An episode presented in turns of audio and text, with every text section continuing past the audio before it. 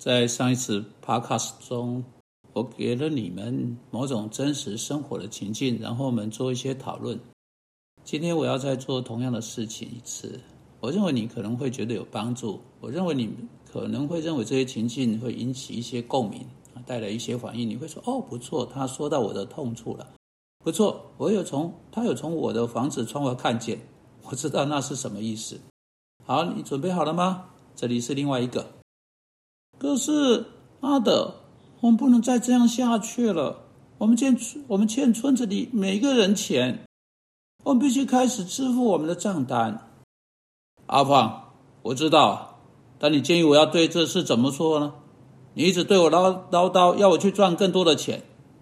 我不知道，要不是你那么坚持，去年夏天要要去呃呃要花那么多钱去度假，我们可能早就。那小的，阿德，你知道，我们都需要那个假期，我们都应该有那个假期。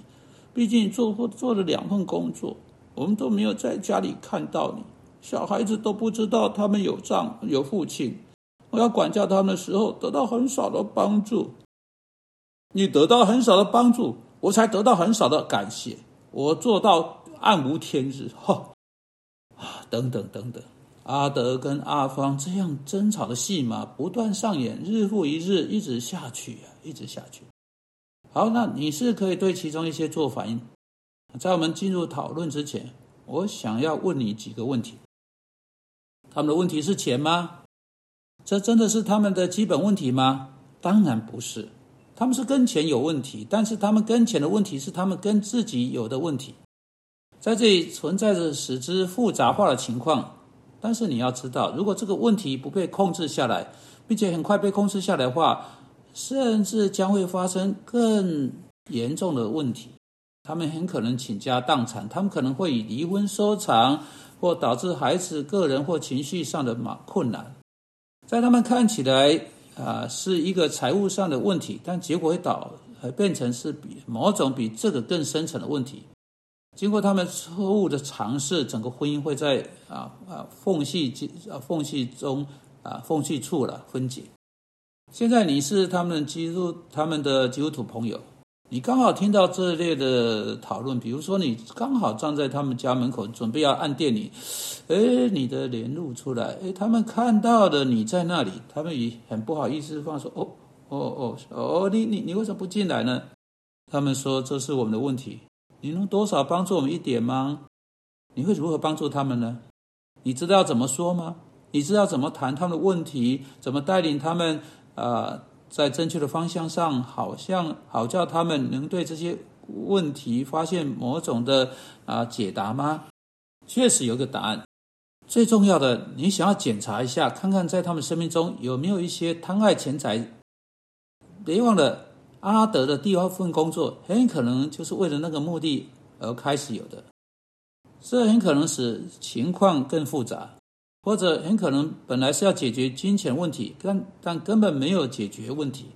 啊，其次，渴望去度假啊，是我们应该得的这种想法，如同电视呃或者是网络的商业广告告诉你的，所有这一切很可能指出来，这对。在这对夫妇内心深处的一种物质主义、贪爱金钱的倾向。若是如此，提摩太前书六章十节说：“贪财是万恶之根。”有人贪恋钱财，就被引诱离了真道，用许多愁苦把自己刺透。这些经文无疑的跟这个家庭的情况有深度的关联性。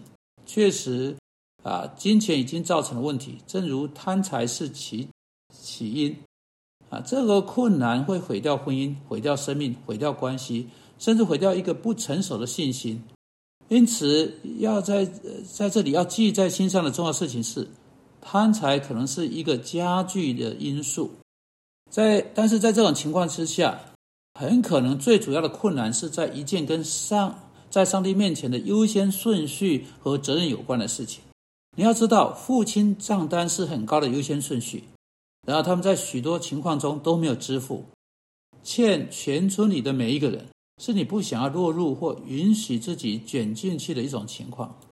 尽管明显的小芳说他们欠每一个人钱是夸大其词，若你试着要帮助这对夫妇，你需要做的第一件事情是拿着像啊，在呃这个村里的每一个人啊，欠欠村里每一个人钱，那样夸大其词，试着去发掘在这些话背后的真实性。真的是欠了一大笔钱吗？真的是欠了村里一大堆人钱吗？或者这只是夸大其词，跟事实完全不符？会不会一笔整合性的贷款就能帮助这对夫妇脱离这个困境，就能给他们啊一阵子喘息的空间？如果他们节衣缩食，一旦他们恰当地安排他们的生活结构，不再回到他们过去的情况，就可以做到呢？或者他们真的是在一种啊迫在眉睫的情况，唯一的出路是法律给的那个选项，宣告破产。使他们最终还清那笔钱，然后做个基督徒继续活生活下去。你要知道，圣经说，除了爱以外，凡事都不可亏欠人。这并不意味着我们不应该去贷款，而是意味着我们不应该进到一种无法付偿付贷款。我们继续欠某个人某个东西，是我们无法偿无法偿付的地步。因此，在这里最重要的事情是我们有一种情况啊，准确的事事实需要被确认下来。曾经有人来来来辅导时候对我说：“完了，啊，在村里的呃每一个人都在追我，他们顶破盯人啊，他们白天晚上都打电话给我啊，他们到我家门口，到我家后门啊，要求我付款啊。”我在那种讨论结束之后，我对实际上像这样说话的人说啊，啊，等一等一下，你究竟真正欠了多少钱？他们会说了，我不知道正确数目，但我，呃，但我知道是有很多。我知道是超过能够付出来的。接着我问他另一个问题：到底有多少人真的在晚上打电话给你？他说没有啦。实际上晚上是没有人打电话给我了。你知道了，他们白天是有打电话来的。当我说晚上我啊，我只是说说了。我明白你的意思。究竟有多少人真的出现在你家门口啊，或者你家后门啊？当你开始归结到事实，得到真正事实。然后把这些事实都记在纸上，也许归根究底就不是那么难处理的。也许真正问题是他们在管理他们金钱上从未学会做一个负责任的人。很常见的情况就是这样。我猜这一次的情况也是。两份工作也许是一个令人泄气的答案，会创造出一个呃新的及更困难的问题。在妻子所说，我们在家中没有看到你，孩子几乎不知道他没有父亲，而管教孩子得到很少的帮助等等。当他自己应该是帮助者，他不应该只是想到得到帮助。自己呃呃，自己丈夫，我工作到天昏地暗，我没有得到夸奖。你看，所以整个优先顺序的问题需要在这个家庭中被处理。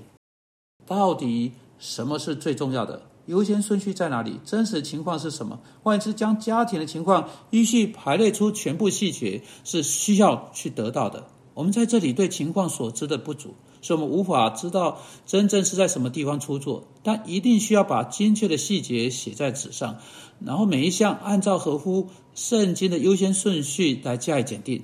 丈夫有足够的时间跟妻子在一起，跟家人在一起，不是把工作放在第一，而是把妻子放在第一，孩子放在第二，工作啊放在最后啊。第三，当一人开始这么去做，把他的新生命建造从上帝啊来的，把许多事情弄对之上，可能意味着要卖掉房子，嗯，卖掉第二部车子，从贵的住宅区搬到便宜的社区。不过，把一个人优先顺序弄对，可以在一个人整个生命形态上造成极大的不同。主啊，求你帮助我们把优先顺序弄对，立即去得到事实，并按照实际情况和合乎圣经的样式来处理。奉基督名祷告，阿门。